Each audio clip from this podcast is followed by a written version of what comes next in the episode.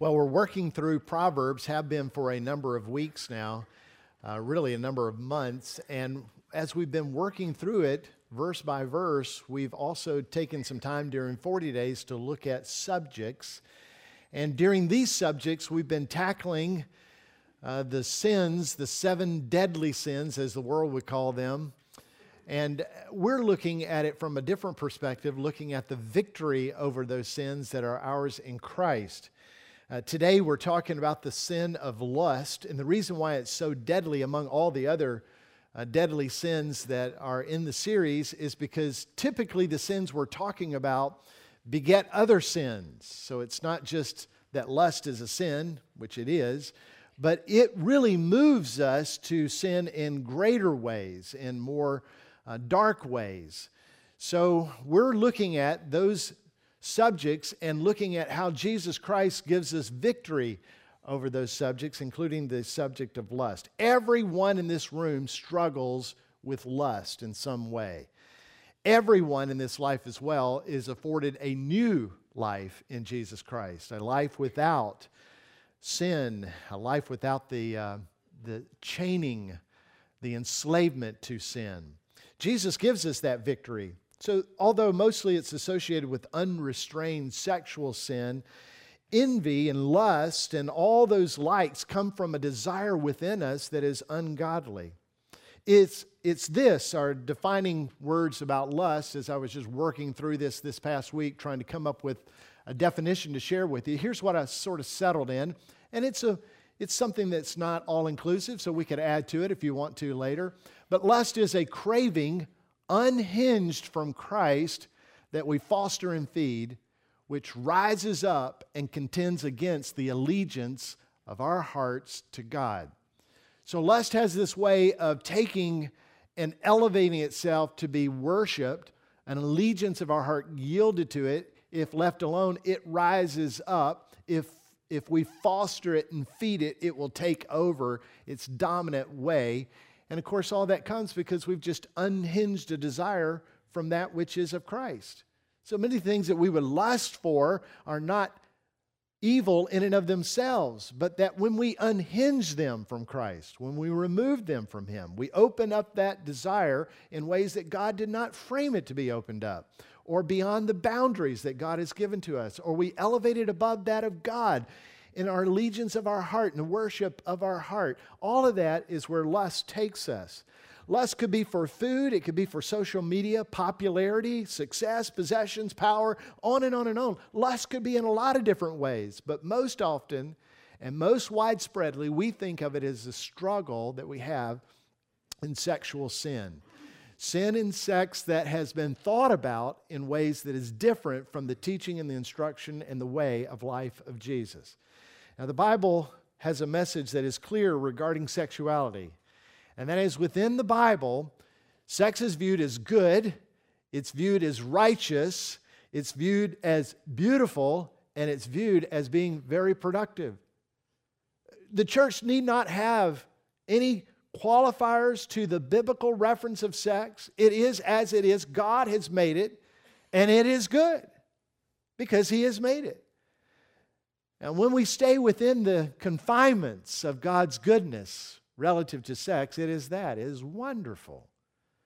But when we go outside of God's boundaries for it, it can be incredibly sinful and rejecting of God and His ways and His teaching.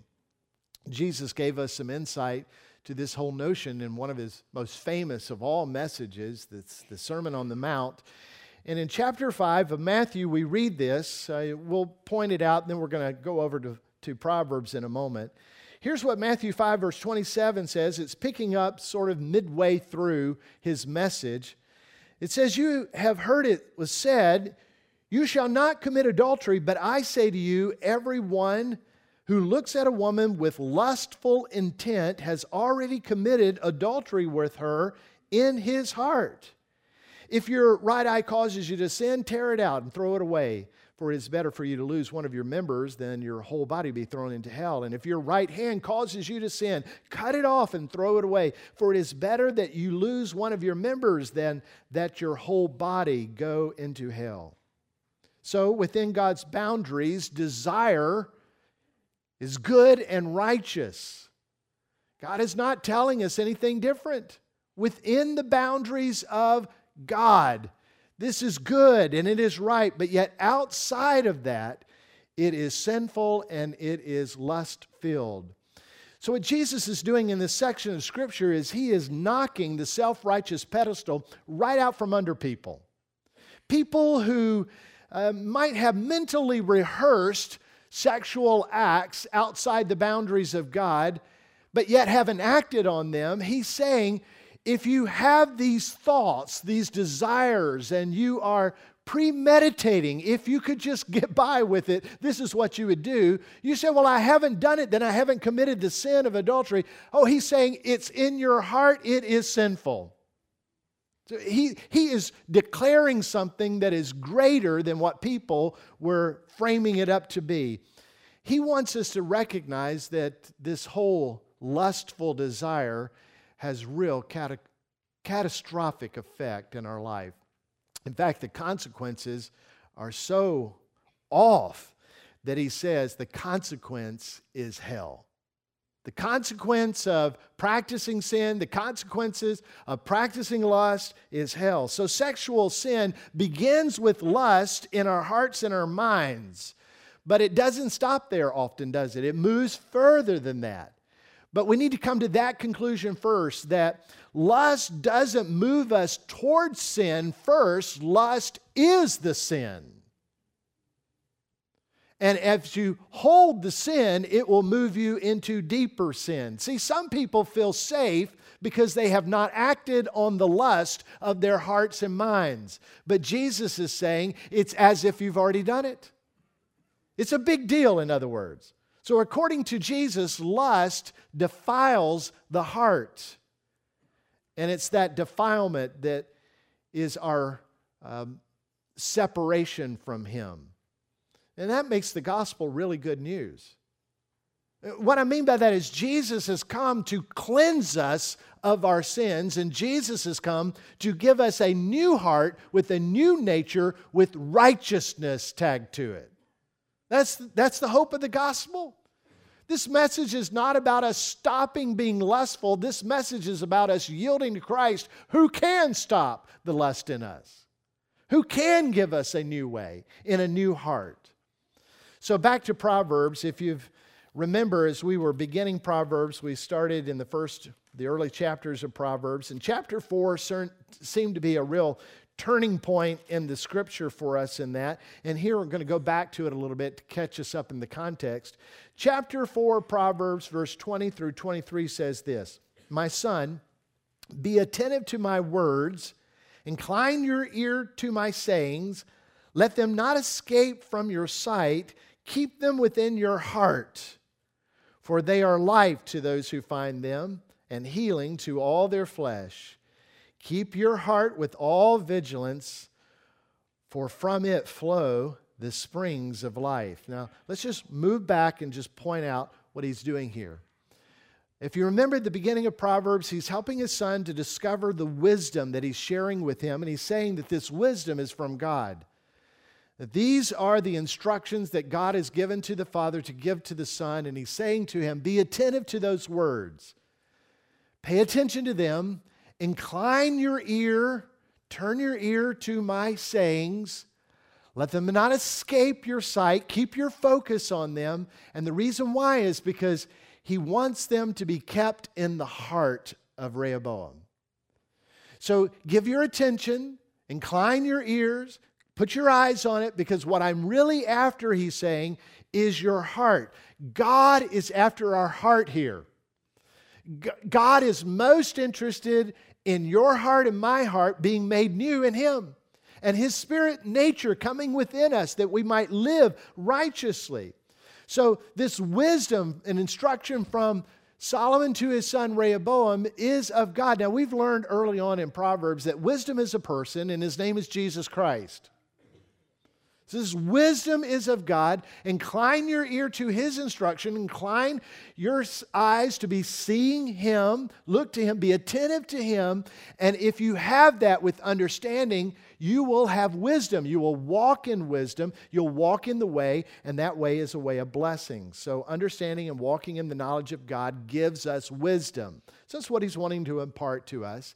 And he says to him, Keep this with all your heart. Let your heart be vigilant towards you towards this wisdom. Be careful what is allowed in your heart because what is in your heart, that which you treasure, is going to show evidence in what you do. Which brings us to the last point your life is going to flow from your heart.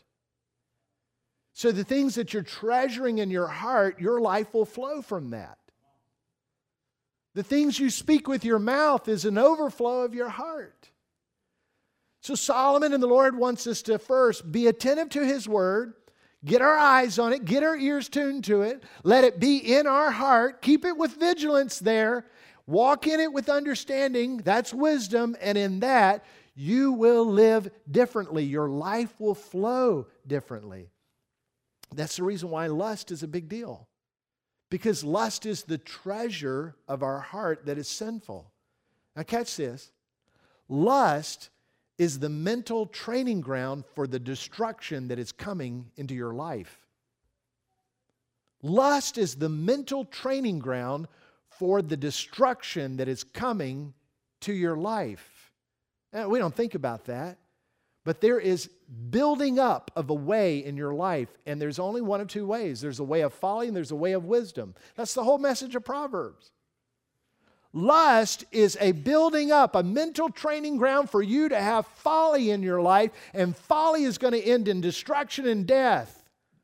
So if you let lust hang out in your heart, you let lust hang out in your mind, it will move you to destruction. That's why teens who don't really understand that pornography is a big deal or sexting is a big deal they don't understand that what they're doing is building up a way that is going to end in destruction. They might say, well, Pastor, a little pornography isn't going to be that big of a deal. A little sexting back and forth with my friends is not a big deal. What you don't see is the destruction to come. You don't see the besetting sin that is growing in you. You don't see the future where your marriage is messed up in your mind, where intimacy is messed up in your mind because you have all this that you've been guarding and lust in your heart. You don't know the divorce that is impending. You don't know the heartbreak that is coming. You don't know the kids that wonder if you still love them. You don't know all that destruction that's coming down the road. But people who are older than you understand if I could do it over again, I would start differently back then because they know there's a path to destruction that begins back then. Lust is that training ground for the destruction that is soon to come. If you're hanging out in lust, even if you're married, you're hanging out in lust outside the boundaries that God has established for you, then destruction is coming. The marriage is faltering. The heartbreak is certain. The glory of God is diminished in you. The purposes of God are not complete in you for your life. The vision that God had for you cannot be accomplished while that's going on. You've brought destruction in your life, and Jesus has come to say, I've come to free you from that. You don't have to be that way. You don't have to live with that. You don't have to have that in your heart. And that's the whole nature of this text of Proverbs chapter 4. And soon we'll look at Proverbs 23. It's the whole nature of that text it's about our hearts. That's the reason why romance novels and racy movies and checking women, women out in public and seeing all kinds of the sort, they're destructive to us. They defile the heart, and lust is the gateway for the path that will always end in destruction. The man might think that flirting is benign.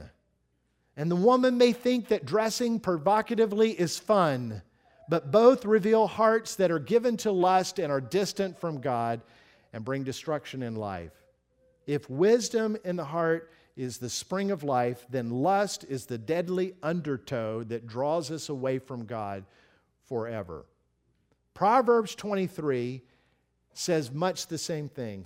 My son, give me your heart and let your eyes observe my ways. For a prostitute is a deep pit, an adulteress is a narrow well.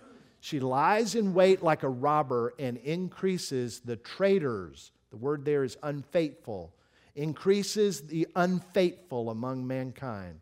I'm going to do this in reverse the way I've got it in your handout, but I think it'll make clearer sense. When Solomon is mentioning the prostitute or the immoral woman, he's not talking about a single woman, although it could be. He's not talking about a single individual. He's using that as a personification for what is sexual sin. So, all the sexual sin that he's warning his son about, and God by his Spirit is warning us about, is identified in this immoral woman or this prostitute. So, don't, don't just narrow it down because the majority of us in this room would, would just kind of check out for a moment saying, hey, I'm never going to hire a prostitute. This is not about me. That term is used for sexual sin outs, outside of what God has given to us in its beauty. It's the ugliness, the counterfeit of the beauty of God that He's given to us in intimacy between a man and a woman in a covenant relationship for life. It's outside that. And He says to His son, she is like a trapper's pit that's dug a deep pit, covered it over so that it can't be seen, easily disguised, and someone without noticing it will fall into the pit unto their death. Or a narrow well that has been dug and not covered over in a way that would keep people from falling into it. Instead, somebody that's not paying attention might fall into the narrow well. Now, we've seen that on TV before in rescues that take days and days with the help of other people. You fall in a narrow well and you're going to die. So the imagery is pretty specific there, isn't it? What he's saying is if you're going to engage in this sexual sin, you got to know this is your death. This is going to be the death of you spiritually, it's going to be the death of you emotionally, it's going to be the death of you physically. This is going to end in death. So he's warning his son. And before he warns, he says to him, Now give me your heart. Because Solomon knows that if his son's heart is given to lust, then he is already on the move towards the prostitute, the illicit sex the fornication, the adultery. He's, he knows that if his heart is given to that, he has already opened the gate for that pathway, which will be in destruction. So long before he acts on it, he is given to it in his heart or in his thoughts. So give me your heart, Solomon says. Let your eyes observe my way. So, what we have in our heart will dictate the way we see. For the one whose heart is given to lust, they see people differently than God sees people. They see people not in the image of God, they see an object for their lust. Have you known people like that? They view people in relation to the objectivity of their lust. And man, does that ever belittle God's greatest creation that He says, let us make man in our image. Such a belittling of the apex of God's creation, where He put His own likeness in us. You see people really different than, than God does. So Solomon is saying, and the Lord is saying to us, Give me your heart. And from the heart that is given to me, you'll see things differently. You'll see people differently. You'll see the opportunities for righteousness. So, a heart given to God and His wisdom is a restraining of the eyes.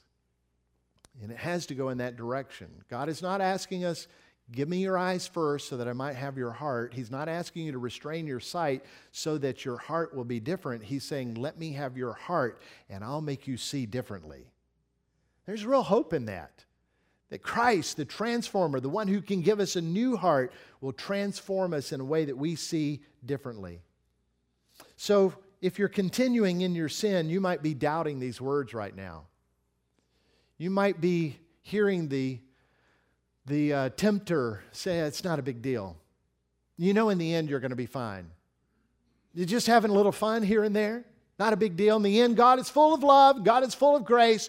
In the end, you'll be fine. You said the prayer, you were baptized in the pool, your membership is on the roll, you'll be fine. And my friends, God is full of love and God is full of grace. But He is also full of justice and He is full of wrath. And unless you know Him in His fullness, you'll miss the opportunity to know Him fully. Know God. Give him your heart. Let him transform you from the inside out. He is loving, he is gracious, but full of justice and full of wrath against sin. The good news is that Jesus will make everything different for those who are willing to walk away from their sin. He will free them from it. He will sanctify them, make them holy. In other words, He'll take them out of the sin and move them unto righteousness. He will do so by giving them a new heart and putting His Holy Spirit into the place of their new heart. That is God's work, that He would transform us. And that work should be evident in our lives. One of the most challenging passages in the scripture is the little epistle, 1 John. And of the challenging words in that, probably these out of chapter 3 are most alarming. It says, Everyone who makes a practice of sinning also practices lawlessness. Sin is lawlessness. Now, the big deal of that is verse 5. You know that Christ appeared in order to take away sins. And in him there is no sin. No one who abides in him keeps on sinning. No one who keeps on sinning has either seen him or known him. Little children, let no one deceive you. Whoever practices righteousness is righteous as he is righteous. Whoever makes a practice of sinning is of the devil, for the devil has been sinning from the beginning. The reason the Son of God appeared was to destroy the works of the devil. No one born of God makes a practice of sinning, for God's seed abides in him, and he cannot keep on sinning because he has been born of God. By this it is evident who are children of God and who are the children of the devil. Whoever does not practice righteousness is not of God, nor is the one who does not love his brother. So if you've been made, if you've been made alive in Christ, then he has enabled you to practice righteousness and reject sin. And he demands you and me to do so. That doesn't mean that you will forever be sinless. It does mean, though, that you will hate your sin and uh, reject its presence in your life and press towards with your heart the righteousness of Christ. You won't be perfect in it, but you will hate it. You'll reject it and not embrace it. Some people claim to have Christ, and at the same time, they embrace sin. However, God makes a clear statement no one born of God makes a practice of sinning. That's just a scripture. So we need rescue. Anybody deny that? That our heart needs rescue. We need a new heart. We need a new nature. We need eyes to see. We need ears to hear. We need a heart that's receptive. That's the reason why Christ has come to give us a new heart. Not an improved heart, not a changing heart. Christ has come to give us a new heart. And with that new heart, everything can be different. We just need to settle there in that truth. So let me give you the ways that God is setting you free from lust and other sins. Number one, He does so by being born of the Holy Spirit. He invites you and me to be born again from the Holy Spirit. In John chapter 3, Jesus was talking to a man named Nicodemus, and he said, That which is born of the flesh is flesh, and that was born of the Spirit is spirit. You must be born again. Your flesh, where sin resides, as Paul would say, cannot overcome the sin. You need the Spirit to be transformed, and the way for the Spirit, your Spirit, to be transformed is for you to be born again, not of flesh and blood, but born from heaven, born of holiness. You need to be born again.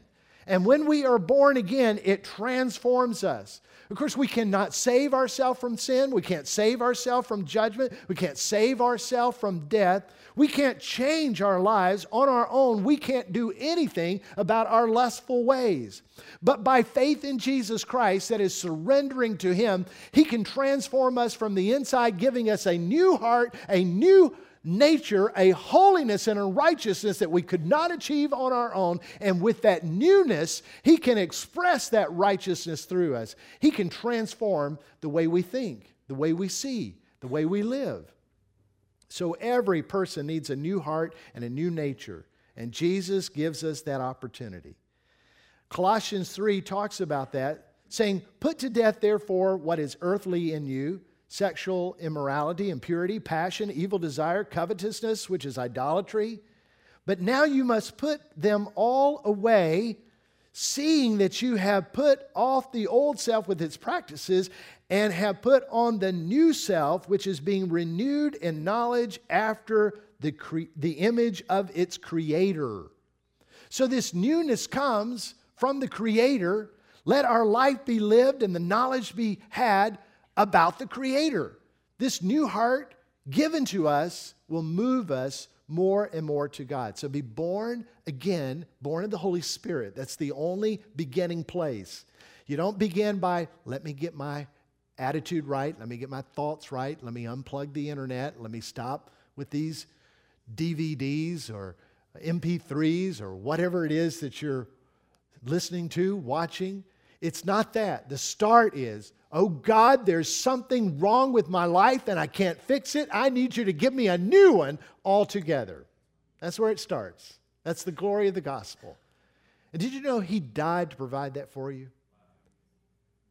Jesus died a righteous man to provide for you and me forgiveness of our unrighteousness and the gift of His righteousness. He wants you to have that. But you can't have that and have the sin at the same time. You're going to have to make a choice. Be born again. And then, as you're born again, purpose to be spiritually healthy as a Christian. Just purpose to be spiritually healthy. That's part of what 40 days is all about. It's a testing period unto health. Now, among the many encouragements that you and I get from the doctor, there's two that probably is most dominant that we hear from the doctor. You probably can name them without me mentioning to it. It's good diet and regular exercise. Does your doctor not tell you that all the time? It's about diet and exercise, Randy. And I'm like, now, how much did I just pay you to tell me about diet and exercise again? It's always about diet and exercise. And they even coach you about that. They tell you, here's the things you ought to do. Here's the way for you to be healthy. Number one, Randy, make sure you're getting good sleep. Make sure you're resting well. Make sure you get eight hours of sleep at night. And then your diet needs to consist of leafy greens and lots of colored vegetables and a variety of food, uh, fruits and legumes and nuts and lean proteins, whole grains. It's all that kind of food. And it's, Randy, you need to elevate your heart rate. you need to increase your heart rate at 50 to 85% above its norm, and you need to hold that heart rate, elevated heart rate, for 30 minutes through aggressive cardiovascular exercise. And do that every day. If you can't do it every day, do it as many days of the week as possible. And then they typically talk about doing some kind of workouts with resistance exercising. If you go to a trainer, they'll tell you, oh, we're going to concentrate on pulls and pushes. And you know there, you've, you've been there where you've pushed against things and you've pushed this way against things, or with your legs, you've pushed against things. And he says we're going to do pull exercises where you're pulling things, pulling things, pulling things. You get it? All those exercises are about pushing and pulling. And of course, what they want you to do is do them over time at great significant resistance. Because somehow the resistance tears the tissue of your muscles and if you allow them to heal, the muscles will grow bigger. And the more bigger the muscles are, the stronger they are, the more ability you have. So they tell you all those things about health. Everybody agreeable? Those are the things to good health. I'm not asking you to do them. I'm not asking you to make a commitment about it this afternoon. I'm just saying, do you agree with me? Okay, we agree together that those are the things, not that we're willing, but those are the things that bring us good health. All right, if that's true physically, how much more do you think they are spiritually? That we rest in Jesus Christ. Resting in the fact that you do not have to work your way to heaven and you do not have to work to keep the reservation that has been made for you by Jesus Christ. You can rest in Jesus Christ and you can have healthy intake. What you're dieting on ought to be healthy. The Word of God. Have meals throughout the day that are healthy for you. So we're eating meals throughout the day that are healthy, and we're gaining in strength in that food that has been given to us. Same thing that's happening in 40 days. You're getting up in the morning and you're reading God's Word. You're spending some afternoon time reading God's Word. You're spending time in the evening reading God's Word. And throughout the day, you are meditating on Scripture. That is healthy intake, that is healthy food for you. You're dwelling and eating in the body of Christ and in the richness of the Word of God. And certainly there is this idea of an elevated heart that is spiritually good for us too. We'll call it lifting our heart to God every day choosing to lift our heart, living in a glorious way unto God, praising enthusiastically to God, lifting our heart to Him. Are you lifting your heart to Him? And are you pulling and pushing in resistance? Are you pulling to the things of the Holy Spirit and are you resisting the devil? Here's what I know by Scripture the more you pull to the things of the Spirit and the more you resist the enemy who comes against you, the stronger you will be.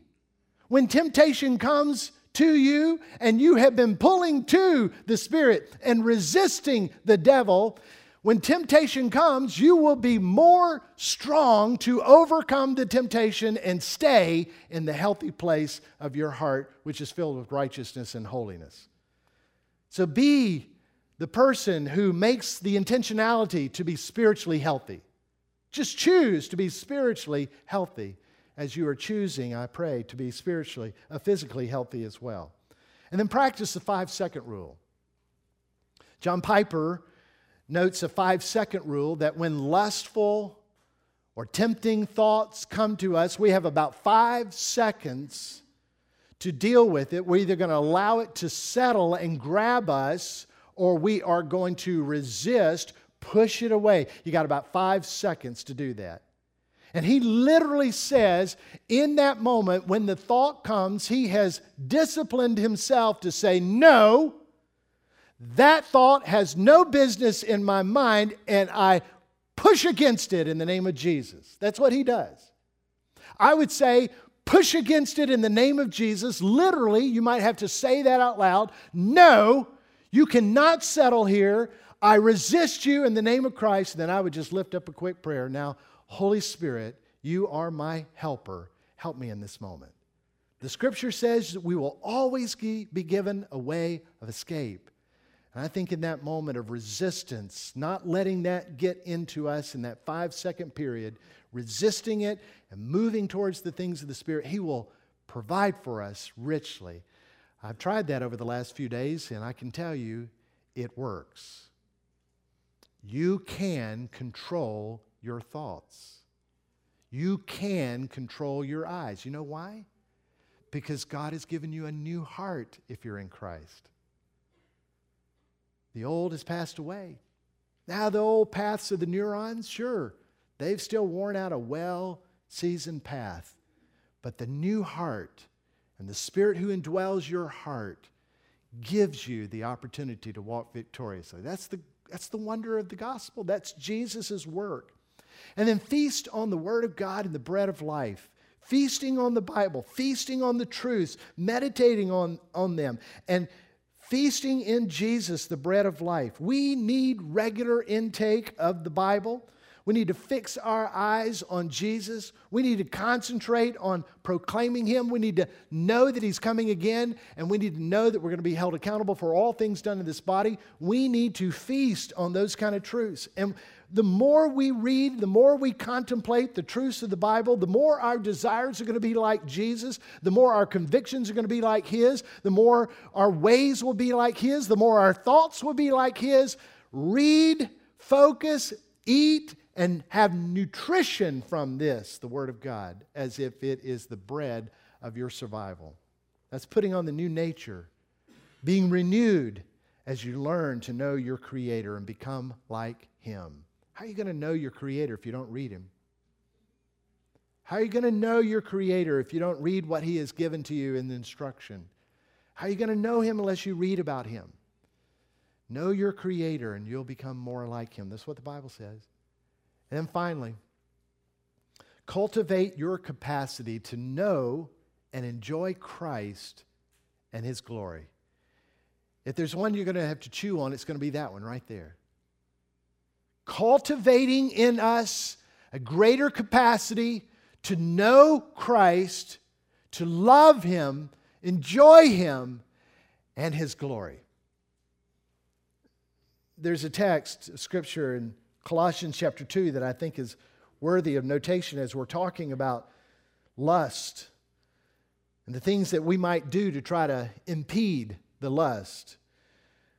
God has not made it so that in Christ he would die on the cross and be resurrected from the grave in order to impede lust.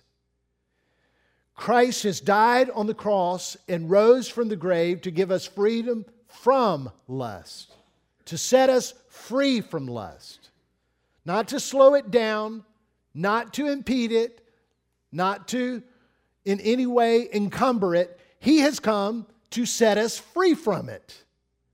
It's the joy of knowing Christ. Here's what Colossians 2, verse 20 says If with Christ you died to the elemental spirits of the world, why, as if you were still alive in the world, do you submit to regulations?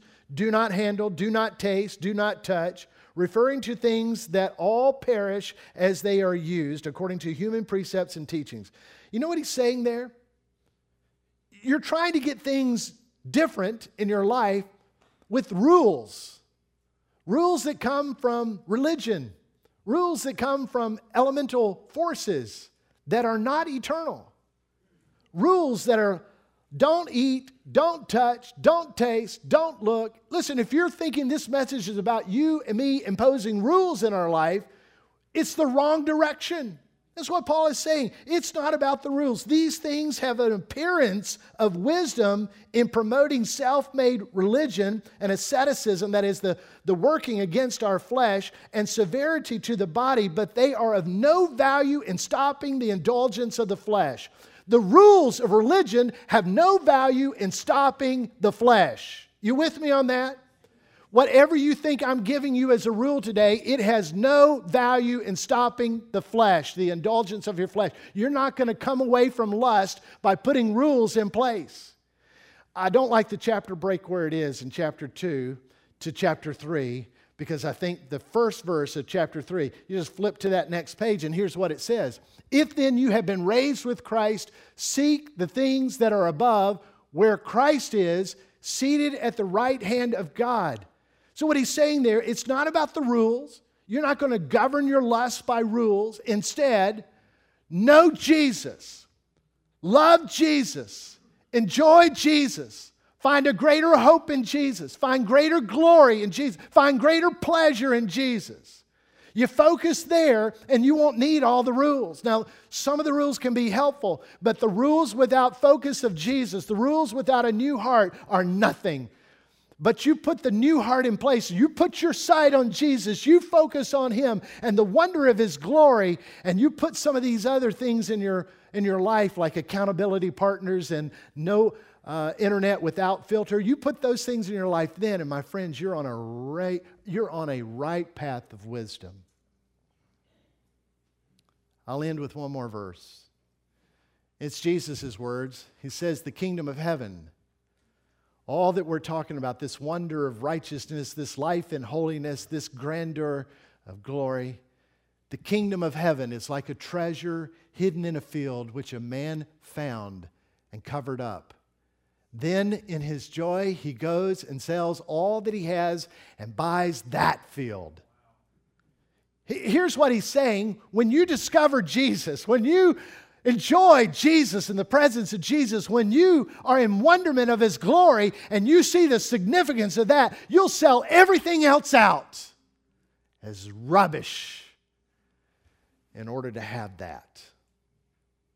Now, if you're one of these, and we all have a tendency to be like this, without the sanctifying work of the Holy Spirit, if you're one of these who says, I want Jesus, but I want that other stuff too, the Bible says you're a double minded man, unstable in all your ways. If you're thinking you want Jesus, but you want the practice of lust, Jesus says you ought to pluck out your eye. It'd be better for you to go into heaven without an eye than to go into hell with all your body. The hyperbole there is this nothing, nothing is comparable to the glory of Christ. Nothing is comparable to the life that He wants to give you. Nothing is comparable to the new nature that is available to us. Nothing is comparable. We would be willing to give up everything in order to have it. Is less going to be an issue for you? Probably so. Does it have to have victory over you? Absolutely not. I was sort of amused by a conversation that I had with a lady who's well into her 80s, near 90 years old. We were talking not long ago, and the subject of lust came up. I don't even remember how the subject came up. We were talking about, uh, I think, the, the workings of the world against the church and the family. And that subject came up. And to my surprise, she said, If it weren't for the Holy Spirit working in me, I would be given to it. I'm like, Are you kidding me? You're a near 90 year old lady. What are you talking about? At one part, I'm like, okay, I'm 40 years your junior. Is that what I've got to look forward to? I thought there'd be some point you cross the line, like, okay, free from that. in reality, the freedom doesn't come in some age, the freedom comes with a new heart the sanctifying work of the Spirit, and me saying, Do that work in me. And all along, the Spirit saying, Now, give me your heart, and you'll see differently. In your mind's imagination, you'll see differently.